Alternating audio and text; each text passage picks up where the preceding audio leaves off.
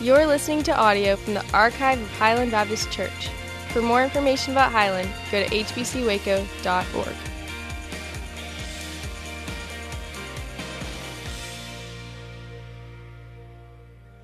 The last few years, it seems like there's been a ton of movies based on DC Comics or Marvel Comics. You probably have some of your uh, favorite superheroes that have been on the big screen recently. Perhaps you remember growing up with cartoons, or some of you may be old enough to even remember having comics, actual comics that you read, the DC Comics, the Marvel Comics. I'll probably uh, could start throwing out superhero names. I'm sure some of you have some that you like, some that you don't like so much. I'm not sure what that looks like for you, but Iron Man certainly has kind of been on the rise the last couple of years. Um, Batman and Robin, of course, that's kind of some old favorites for a lot of folks. Um, Aquaman, I always thought it'd be a pretty cool gig to be Aquaman. I've always liked Aquaman growing up. Uh, Wonder Woman. Any ladies like Wonder Woman? Well, maybe any men like Wonder Woman? You probably grew up liking Wonder Woman as, as well, perhaps.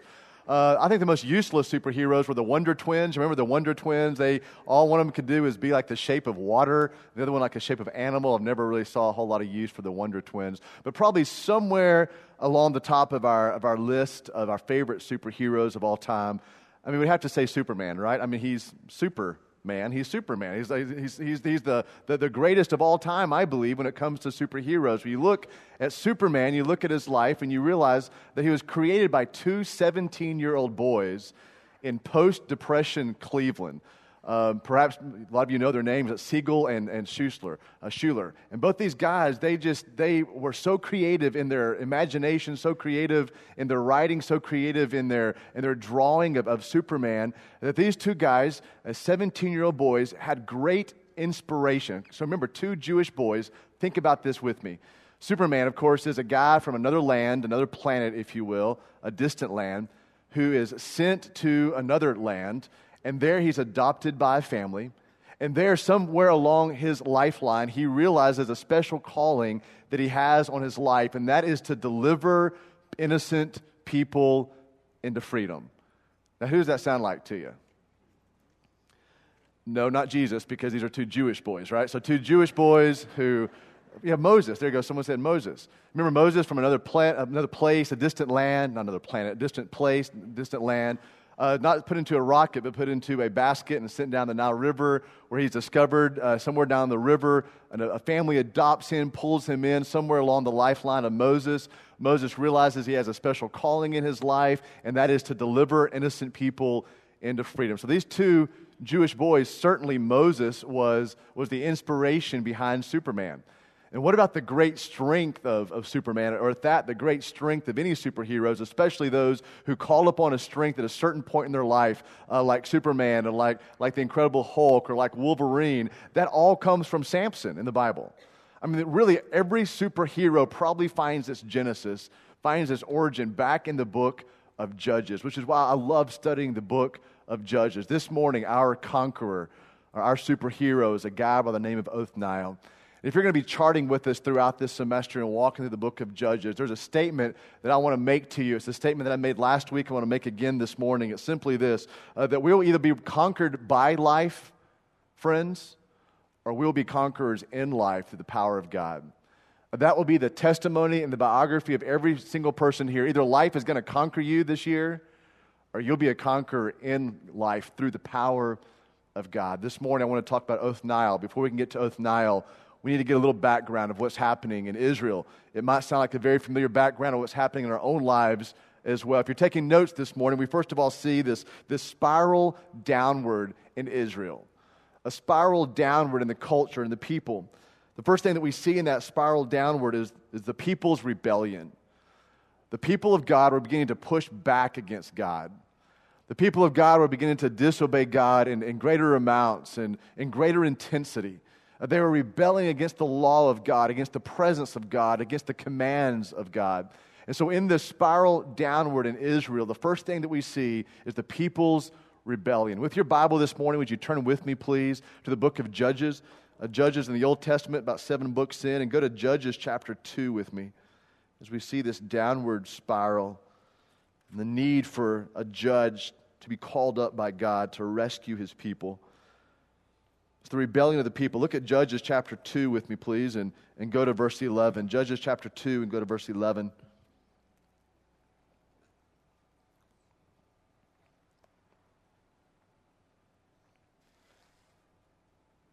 The Bible says, Then the Israelites did evil in the eyes of the Lord and served the Baals. They forsook the Lord, the God of their fathers, who had brought them out of Egypt. They followed and worshiped various gods of the peoples around them and they provoked the Lord to anger because they forsook him and served Baal. Jump down to verse 17 of that same chapter, Judges 2:17. They would not listen to their judges, but prostituted. That's a powerful word, but prostituted themselves to other gods and worshiped them. Unlike their fathers, they quickly turned from the way in which their fathers had walked, which was the way of obedience to the Lord's command. That same chapter, jump down one more verse and go to Judges 2, verse 19. So when the judge died, the people returned to ways even more corrupt than those of their fathers, following other gods and serving and worshiping them. They refused to give up their evil practices and refused to give up their stubborn ways. Do you see what's happening here? They are pushing back against God. There is a sense of rebellion. Even though their, their parents, their forefathers, their fathers had walked, many of them, in the way of the Lord, they are pushing back against the God of their fathers pushing back against the God of their childhood, desiring to serve other gods. In fact, that harsh word is used. They even prostituted themselves to various gods, the peoples around them. So, in that spiral downward, not only do you have the people's rebellion, you also have here God's response. And God's response, this may be surprising to some of you, God's response was to continue to press them down so that he might humble them, so he might break them, so that they might repent. In this spiral downward, not only do you have the people's rebellion, you also have God's response. Look at Judges chapter 2. Look at verse 12 with me. Judges chapter 2, verse 12. Go to the very end of verse 12. They provoked the Lord to anger because they forsook him and served Baal and the Ashtoreths. And in his anger against Israel, the Lord handed them over to raiders who plundered them, plundered them. He sold them to their enemies all around, whom they were no longer able to resist. And whenever Israel went out to fight, the hand of the Lord was against them. Wow. The hand of the Lord was against his own people to defeat them just as he had sworn to them. And they, of course, were in great distress. Jump over to verse 20 of that same chapter, Judges 2:20. Therefore, the Lord was very angry with Israel and said, Because this nation has violated the covenant that I laid down for their forefathers not listened to me, and you see the rest of that in verse 21, I will no longer drive out before them any of those nations that Joshua left when he died. But it's verse 20, therefore the Lord was very angry with Israel. I'm reading out the NIV and it says very angry. If you have different translations this morning, if you have the ESV, it says that his anger was kindled. If you have the New American Standard this morning, it says that the anger of the Lord burned against his people. If you have the King James Version, it says that the anger of the, anger of the Lord was hot against his people. What that is in Hebrew is really the word for flashpoint. God's anger was so built up against his people. His anger was so kindled. It was so fired up that he had this moment of just a flashpoint against his, his people. Um, do you remember when your mom or dad had a point of just a flashpoint with you growing up? Like they had all they could take of your rebellion or your attitude or your actions or your late night or your breaking of curfew or your bad grades, whatever it might be.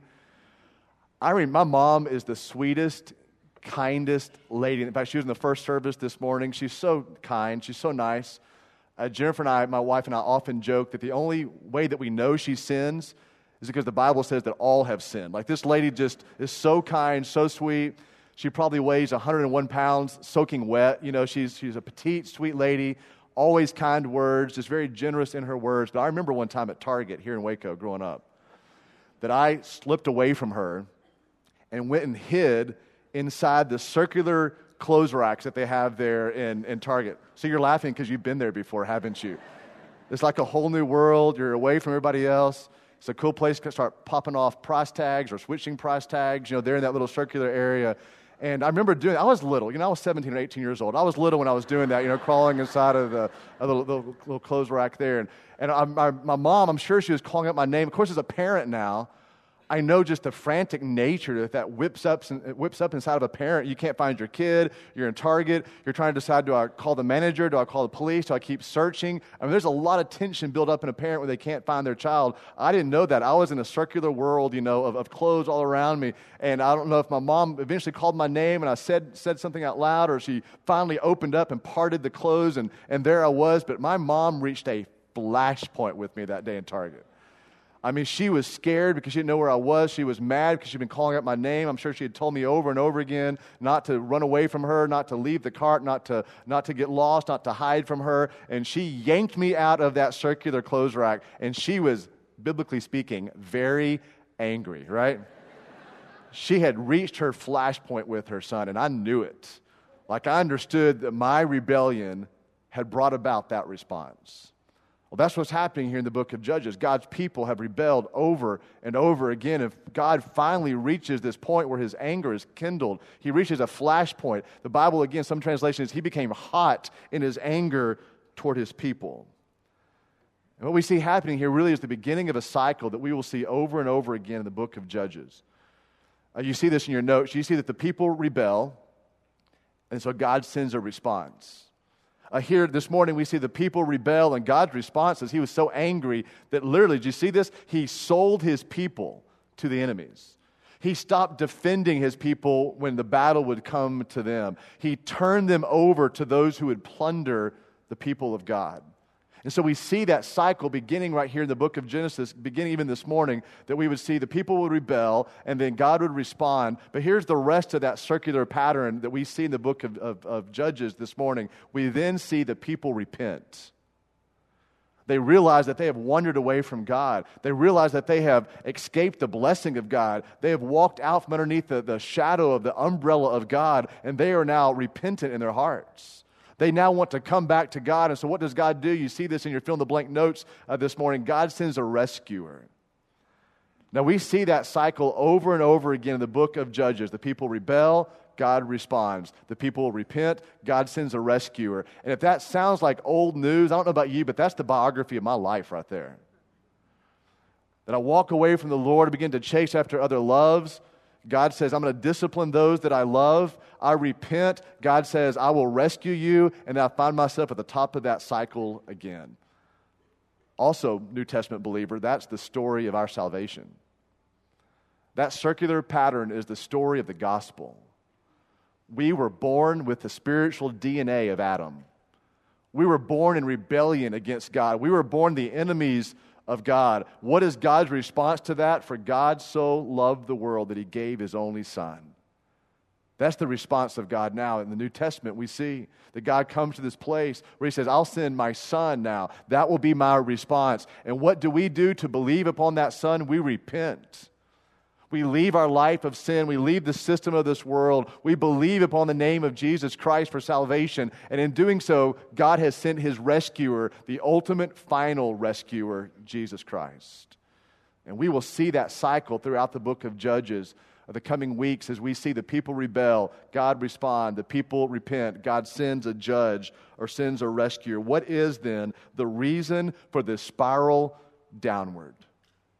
The reason I'm so excited about preaching the book of Judges is because I see Israel and our nation much in the same situation today. What is the reason for this spiral downward? You might be surprised by my two answers. That nation was going out of control because of parents and because of preachers. You look all throughout the Old Testament, especially the book of Judges, and you will see that this nation was spiraling out of control because of parents and because of preachers. I want you to see that biblically this morning as we give some context to this judge, this rescuer that God's about to call up by the name of Othniel. So, with your Bible, look at Judges chapter 3 and look at verse 5 with me, please. Judges chapter 3, look at verse 5. So the Israelites lived among the Canaanites and the Hittites and the Amorites and the Perizzites and the Hivites and the Jebusites. And they took their daughters. The Israelites took the Canaanites' daughters in marriage and then gave their own Israelite daughters to their sons, the sons of the Canaanites. And listen to this. And then Israel served their gods. If you're taking notes this morning, parents no longer taught their kids to obey God. Parents were saying, You want to marry into that pagan family? Sure. We'll give our daughters to you. You can come and marry our sons. We will disobey what God has called us to do. In fact, we even go further than that. Not only will we trade out our kids with the, with the pagans, the Canaanites, we will begin to serve their gods as well. And the breakdown of Israel begins because the parents were no longer teaching their kids to obey and love and follow God. It was the breakdown of the family. I think I could probably say that with authority this morning. It's part of the decay in our nation, part of the decay in our world today, is that God's original design of the family is breaking down. Praise God, He sent Jesus Christ to restore the family. Praise God, He sent Jesus Christ to restore the hearts of dads toward their kids and the hearts of kids, children toward their dads. In fact, the very last prophecy mentioned in the Old Testament before Jesus was to come, the very last word in the from the prophet Malachi was simply this. You see this in your notes. The last prophecy of the coming Messiah is a restoration of the family. In more particular, men, listen, it's a restoration of dads.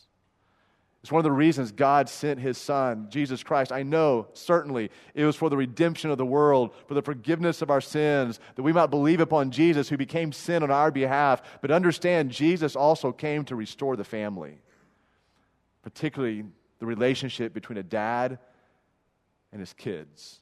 Look on the screen as I read aloud to you Malachi chapter 4, verse 6, the last prophetical statement in the Old Testament. He, the Messiah, will turn the hearts of the fathers to their children and the hearts of the children to their fathers. Wow. But what else? How about the preachers? Because some of you can't wait for me to throw them under the bus, right? Look at Judges chapter 18. Go a few pages to the right, about seven pages to the right. Look at Judges chapter 18. Look at verse 19 with me. Judges chapter 18, verse 19. Let me give you a little context here. The tribe of Dan, the Danites, they have come into a household. Uh, the house belonged to Micah, not Micah the prophet, a different man named Micah. Micah must have been very wealthy because he had hired for his own house a priest or a preacher. And so the tribe of Dan comes in, sends some spies into the house of Micah, and there they encounter the priest. And here's what's happening at the very end. That's sitting on the screen, this part of it, the very end of, of Judges chapter 18. Look at verse 18. The priest said, What are you doing? Now, verse 19, the spies answered him, saying, Be quiet. Don't say a word. Come with us and be our spiritual father, be our priest. Isn't it better that you serve a tribe and serve a whole clan in Israel as priest rather than just one man's household? Then the priest was glad. Look what he gathers up. He took the ephod, that's about right for a Jewish priest, the other household gods, and the carved image, and went along with the people. So here's the man of God who was approached by a tribe of the people of God, the Danites, and said, Hey, we need a priest. We need someone to be our spiritual father. And the priest is glad. He is happy to oblige. He says, Sure, let me gather up all my idols first and I'll bring them with me. They'd be like you coming to me and saying, Hey, Pastor, would you, would you pray with me? Would you come to my house and, and pray, pray for me today? And I would say, Yes, let me grab my Bible and my crystals and my Muslim prayer mat and I'll go ahead and grab an Indian feather dream catcher as well, and my statue of Buddha so we can rub its big fat belly and have really nice thoughts, wishful thoughts of enlightenment as we pray together. That's exactly what's happening with this priest. He's saying, Let me gather all of my idols with me. That was the spiritual state of Israel at the time. I wrote this in your notes. The preachers were just as messed up spiritually as the people were. They have always impacted, by the way, we have always impacted one another pastors and preachers and priests, they always impact the people, and the people always impact the priests and the preachers and the pastors as well. Therefore, let's build one another up. Let's encourage one another to be everything that God wants us to be. Again, interesting, the very last book of the Bible, God speaks to these priests. God speaks to these pastors. You'll see this on the screen behind me. Malachi chapter 2, verse 7. God speaks to the priest, and he says, For the lips of the priest ought to preserve knowledge. And from his mouth men should seek instruction because he is the messenger of the Lord Almighty. But you have turned from the way by your teaching, and you, priest, you have caused many, many to stumble, and you have violated the covenant with Levi, says the Lord Almighty. If you're taking notes this morning, you can write this down. When spiritual leadership is weak, and when convicting teaching is no longer preached, the people stumble. When the preachers of God's word no longer teach God's word, when they no longer go into some of the deeper, more convicting passages in God's word, God's word tells us we will stumble. So that's the background of what's happening here in, in Israel. The people are out of control. The parents are out of control. The preachers are out of control. There's a spiral downward. It's a cycle, but it's also a spiral moving downward faster and faster toward the demise of Israel. So we get to the very end of Judges, and the very last prophet, the very last judge comes on the scene. He's a prophet and a judge named Samuel. And Samuel, when he's about to die, he wants his two kids to be the next two judges of Israel. But the people said, No, we want a king. So God, not in his perfect will, but in his permissive will, allows Israel to elect a king. And the first king that they elect, he consults witches. The second king that they ask to, to serve them, he ends up being a murderer and an adulterer. The third king that serves over Israel, he begins to worship idols himself. And then the really bad kings come after that. And so, for all these years, for about 20 kings, Israel is underneath these kings who are no longer leading them to God. So, eventually, the nation of Israel in 722 BC, the top 10, uh, the, the 10 uh, northern tribes of Israel, they are taken into captivity by the Assyrians, never to be heard from again. You know them as the 10 lost tribes of Israel. Then in 586 BC, the Babylonians come in and they take the two remaining tribes, the tribe of Judah, the tribe of Benjamin, and take them into Babylonian captivity. And they're there for 70 years until finally a remnant of them are allowed to go back into Israel. They return to Jerusalem, and there they are. And for 400 years, God is silent. What's God going to do now? I mean, he's used creation, he has used the law, he has used priests, he has used judges, he has used prophets, he has used kings, and the people would not listen. They continued to rebel. What is God going to do? This time, he sends a baby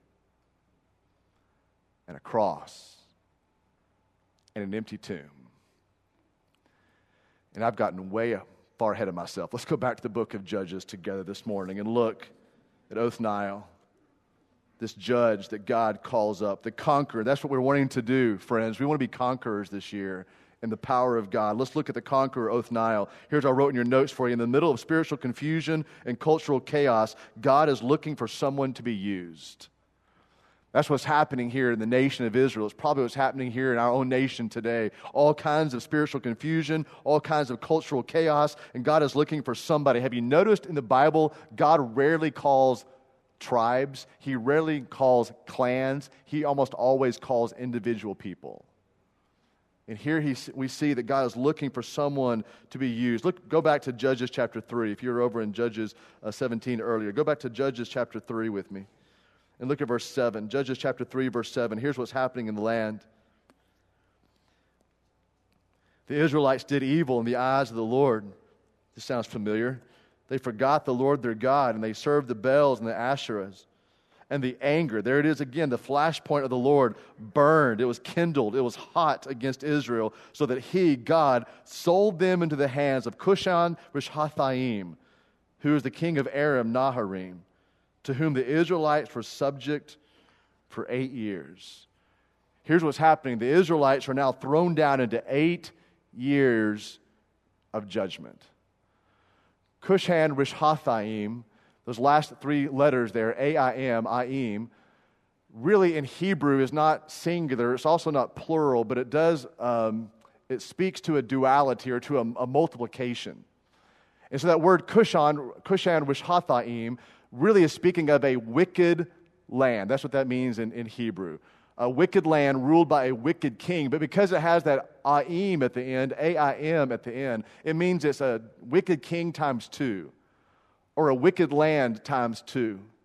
So put in your notes here, not only did God sell his people uh, into a land that was wicked under a king that was wicked, it was a doubly wicked land. It was a doubly wicked king, and God allowed his people uh, to be judged. If you're interested in this, that land is where present day Iraq is today, the Mesopotamia, in between the Tigris and the Euphrates River. And God handed the people of God into eight years of judgment under a doubly wicked king in a doubly wicked land. But, and here's the, a great but right here, but a new beginning is coming to God's people. Continue on in Judges chapter 3, look at verse 9. But when they cried out, here's the repentance. When they cried out to the Lord, God raised up for them a deliverer, Othniel, son of Kenaz Caleb's younger brother who saved them. This is the conqueror we look at this morning. Three things about the life of Othniel that I want you and I to understand that you and I might be conquerors ourselves in the coming days, in the coming seasons, and all the days of our life. The first thing I want you to know is that Othniel had a very questionable background. Othniel had a questionable background. If you were here last week, you might remember this, but, but Caleb's um, nephew is Othniel. Caleb had a brother, Kenaz, and Kenaz had a son named Othniel, and so they are of the same lineage. Um, Othniel and Caleb are not only a father, a, a, a uncle, and nephew. You might remember, unfortunately, they've also become father in law and son in law. So Othniel has married his cousin, which again I do not recommend whatsoever legally, but they have married cousins here in the Old Testament. And so not only do you have a nephew here, you also have a son in law. But understand this Othniel is not a Jew, Othniel was a Kenizzite. And I shared that with you last week about Caleb a man that I always thought was a Jew because he was the leader of the Jewish nation, yet he was grafted into the Jewish nation. He was actually a Canaanite. He was from the lineage of Esau, not of Isaac. He was a part of God's unchosen people, and yet that's the very first judge that God calls up is a man who is not even a Jew. And isn't it fascinating? The second judge in the land of Israel is not a Jew also. Kenizzite. A man that others might say he has a little questionable of a, of a background. But God loves to use people like that. You may be here today going, you know what? If I'd be honest, my background's a little questionable. Come from a home that's broken, come from a home that's not spiritual, made some mistakes in life. I look back, I had all these great addictions. Uh, I really don't know a whole lot about God, don't know a lot about the Bible. I'm just kind of here today. I have a very questionable background. Some of you might actually have to say that to to, to yourself this morning that your background may not be stellar. There may be some chapters in your biography that you're not very proud of. I got good news. God loves to use people that have questionable backgrounds. Because Othniel wasn't even a Jew, he was a Canaanite, he was of the pagans, and yet God chose him even with his questionable background. Put this in your notes God loves to do things that you and I would never even consider. I love that about God.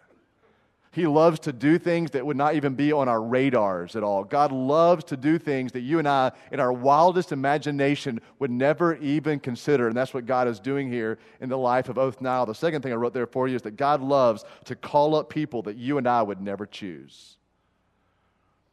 God loves to call up people and use them for his kingdom and for his name's sake. People that you and I would never use. I would imagine there were some grumbling Israelites in that day that said, Othniel, that's going to be our leader. He's not even one of us. He's not even a Jew. He probably just got this job because his uncle was Caleb. Why are we going to follow this man? He has a questionable background. God loves to choose people that you and I would never even consider choosing.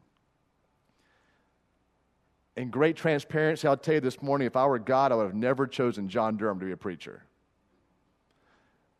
If I were the God of heaven, I would have never chosen someone like me to be a pastor. I'm petty. I can be very judgmental.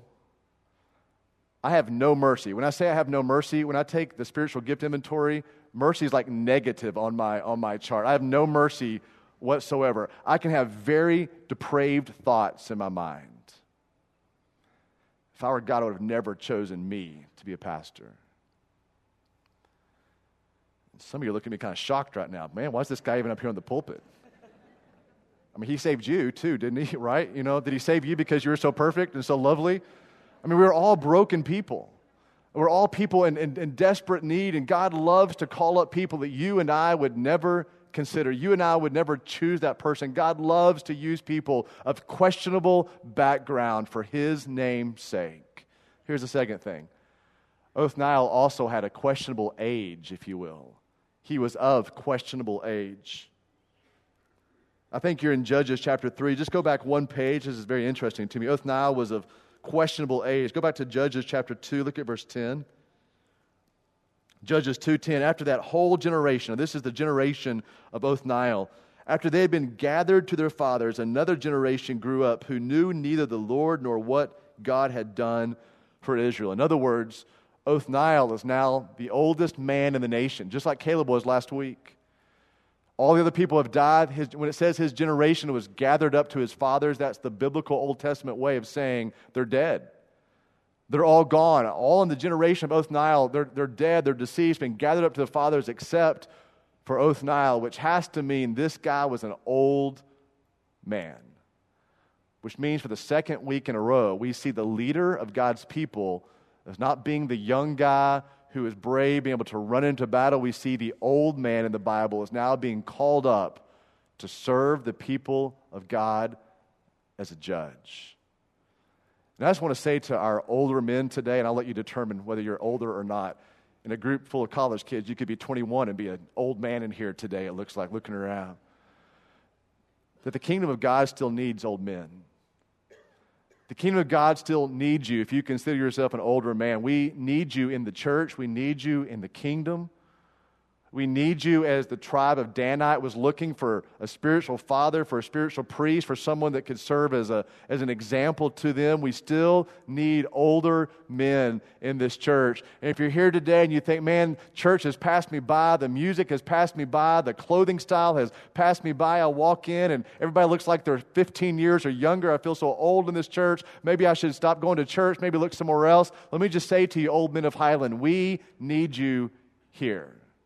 And you may begin to think, well, I've already served enough, I've already given enough, I've volunteered enough, I've taught enough already. I just want to get on a bus and go watch the leaves change color somewhere, or I just want to start collecting seashells. I'm so tired of service, I'm going to go do something else. Let me tell you something, old men. This church and the kingdom of God needs you. Of all the men that God could have chosen in the Old Testament to lead his people in Israel, he chooses the old man Caleb and the old man Othniel and says to them, You set a standard for the younger people. Let me say this to you again if you consider yourself a young man or a young woman here today.